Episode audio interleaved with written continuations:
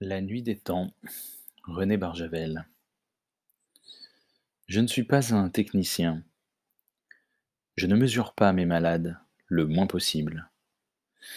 J'essaie plutôt de les comprendre, mais il faut pouvoir. Je suis un privilégié. Mon père, qui était médecin à Puteaux, voyait défiler plus de 50 clients par jour dans son cabinet. Comment savoir ce qu'ils sont, ce qu'ils ont? Cinq minutes d'examen, la pince à perforer, la carte, la machine à diagnostic, l'ordonnance imprimée, la feuille sécurité sociale, le timbre payant, coup de tampon.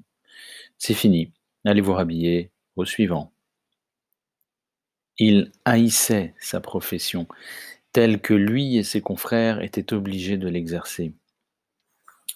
Quand l'occasion s'est présentée pour moi de venir ici, il m'a poussé dans le dos de toutes ses forces. Vas-y, vas-y. Tu auras une poignée d'hommes à soigner, un village. Tu pourras les connaître. Il est mort l'année dernière, épuisé. Son cœur l'a laissé tomber. Je n'ai même pas eu le temps d'être là. Il n'avait sans doute jamais pensé à se perforer sa petite carte personnelle et à la glisser dans la fente de son médecin électronique. Mais il avait pensé à m'apprendre certaines choses que lui avait apprises son père, médecin en Auvergne. Par exemple, à tâter le pouls, à regarder une langue et le blanc d'un œil. C'est prodigieux ce que le pouls peut apprendre sur l'intérieur d'un homme, non seulement sur l'état momentané de sa santé, mais sur ses tendances habituelles, son tempérament, et même sur son caractère, selon qu'il est superficiel ou enfoncé, agressif ou introuvable, unique ou doublé, étalé ou pointu, soyeux ou râpeux, selon qu'il passe tout droit ou qu'il fait le dos rond. Il y a le pouls du bien portant et celui du malade, il y a aussi le pouls du sanglier et celui du lapin. J'ai aussi, bien entendu, comme tous les médecins, un diagnostiqueur et des petites cartes. Quel médecin n'en a pas? Je ne m'en sers que pour rassurer ceux qui ont plus confiance dans la machine que dans l'homme. Ici, heureusement, ils ne sont pas nombreux. Ici, l'homme, ça compte. Quand Briveau avait quitté la ferme de son père pour faire à Grenoble des études qui le passionnaient, il avait placidement bousculé les programmes et enjambé les étapes. Sorti premier de l'école d'électronique avec un an d'avance, il aurait pu transformer son diplôme d'ingénieur en un pont d'or vers n'importe quelle grande industrie du monde. Il avait choisi la base Victor, sans pont d'or. Parce que, expliquait-il au docteur Simon, son ami, faire de l'électronique ici, c'est marrant. On est à deux doigts du pôle magnétique, en plein va-et-vient des particules ionisées, en plein souffle du vent polaire, et des tas de trucs encore qu'on ne connaît pas. Ça fait une salade intéressante, on peut bricoler. Il écartait les bras à l'horizontale et agitait les doigts comme pour inviter les courants mystérieux de la création à pénétrer dans son corps et à le parcourir. Simon souriait, l'imaginant, Neptune de l'électronique, debout au pôle, ses cheveux plantés dans les ténèbres du ciel, sa barbe rouge plongée aux flammes de la terre, ses bras tendus dans le vent perpétuel des électrons, distribuant à la nature les flux et les influx vivants de la planète mère. Mais c'était dans le bricolage qu'il manifestait une sorte de génie.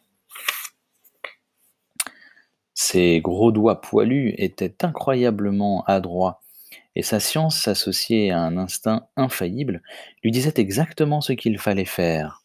Il sentait le courant comme les bêtes sentent l'eau, et ses doigts, immédiatement, lui fabriquaient le piège efficace.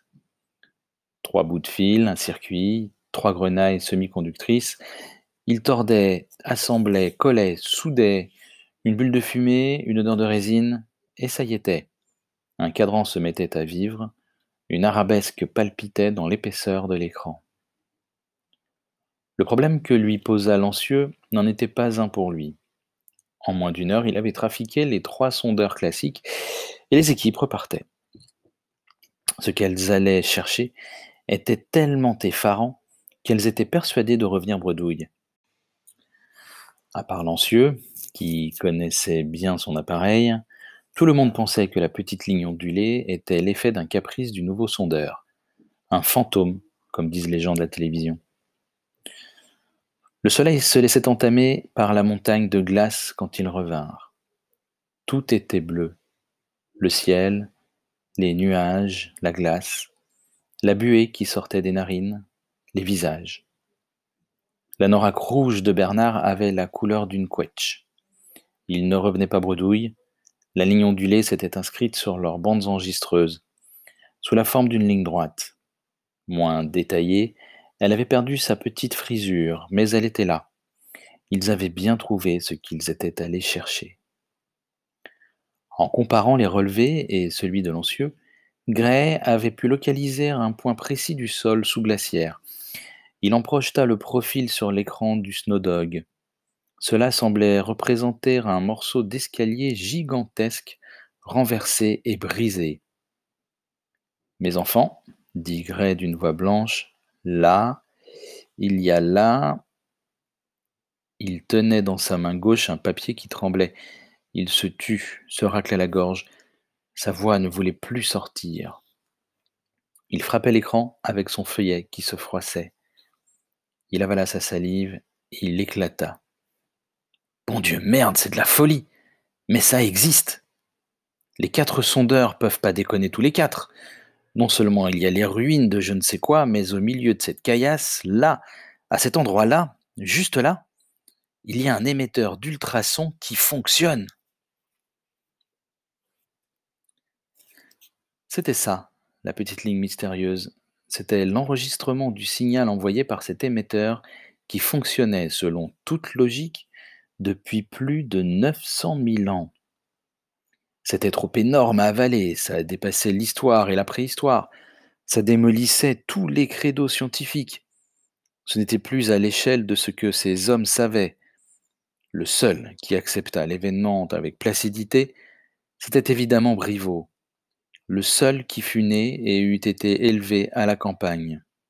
Les autres, dans les villes, avaient grandi au milieu du provisoire, de l'éphémère, de ce qui se construit, brûle, s'écroule, change se détruit. Lui, au voisinage des roches alpines, avait appris à compter grand et à envisager la durée. Ils vont tous nous prendre pour des fous, dit Gray. Il appela la base par radio et demanda l'hélicoptère pour ramener le groupe d'urgence. Mais il avait oublié la rougeole. Le dernier pilote disponible venait de se coucher. Il y a André qui va mieux? dit le radio de la base. Dans trois ou quatre jours, on pourra vous l'envoyer. Mais pourquoi voulez-vous rentrer? Qu'est-ce qui se passe? Il y a le feu à la banquise? Gray coupa. Cette plaisanterie stupide avait un peu trop servi. Dix minutes plus tard, le chef de la base, Ponteillé lui-même, rappelait, très inquiet. Il voulait savoir pourquoi la mission voulait rentrer. Gray le rassura, mais refusa de lui dire quoi que ce fût. Il ne suffit pas que je te le dise, il faut que je te le montre, dit-il. Sans quoi, tu penseras que nous sommes tous tombés sur la tête. Envoie-nous chercher dès que tu pourras. Et il raccrocha. Quand l'hélicoptère arriva au point 612, cinq jours plus tard, Pontaillet était dedans et fut le premier à sauter à terre. Les hommes de grès avaient passé ces cinq jours-là dans une excitation et une joie croissantes. Fini la stupeur due au premier choc, ils avaient accepté les ruines, accepté l'émetteur, les avaient fait leurs. Leur mystère même et leur invraisemblance les exaltaient comme des enfants qui entrent dans une forêt où des faits existent vraiment. Ils avaient accumulé les relevés et les enregistrements. Bernard, sur les coordonnées fournies par les appareils, travaillait à une sorte de plan cavalier, plein de manques et de parties blanches, mais qui prenait déjà l'allure d'un paysage fantastique minéral, désert, brisé, inconnu, mais humain. Brivo avait, trafiqué un magnétophone et l'avait accouplé à l'enregistreur du nouveau sondeur. Il obtint une bande magnétique qu'il convia ses camarades à écouter. Ils n'entendirent rien, puis rien, et encore rien. Il y a des clous sur ton bidule, grogna Éloi. Briveau sourit. Tout est dans le silence, dit-il. Vous ne pouvez pas entendre les ultrasons, mais ils sont là. Je vous le garantis. Pour les entendre, il faudrait un réducteur de fréquence. Je n'en ai pas, il n'y en a pas à la base. Il faudra aller à Paris. Il faudra aller à Paris. Ce fut également la conclusion de Ponteiller quand il eut été mis au courant, qu'il eut refusé, puis accepté enfin l'évidence de la découverte. On ne pouvait même pas parler de ça par radio avec toutes les oreilles du monde qui écoutent jour et nuit les secrets et les bavardages. Il fallait porter tous les documents au siège, à Paris. Le chef des expéditions polaires déciderait de les communiquer à qui ou qui? En attendant, chacun devait se taire. Comme disait Éloi, ça risquait d'être quelque chose de fumant. Je l'ai pris, l'avion de Sydney avec deux semaines de retard et le désir de revenir très vite. Je n'étais plus du tout tracassé par le désir du café crème. Vraiment plus. Il y avait là, sous la glace, quelque chose de bien plus excitant que l'odeur des petits matins sur les Parisiens mal débarbouillés. L'avion est monté sur son souffle comme une bulle de plastique sur un jet d'eau. Il a tourné un peu sur place à la recherche de son cap, puis il a poussé un hurlement et a giclé vers le nord et vers le haut à 50 degrés de pente.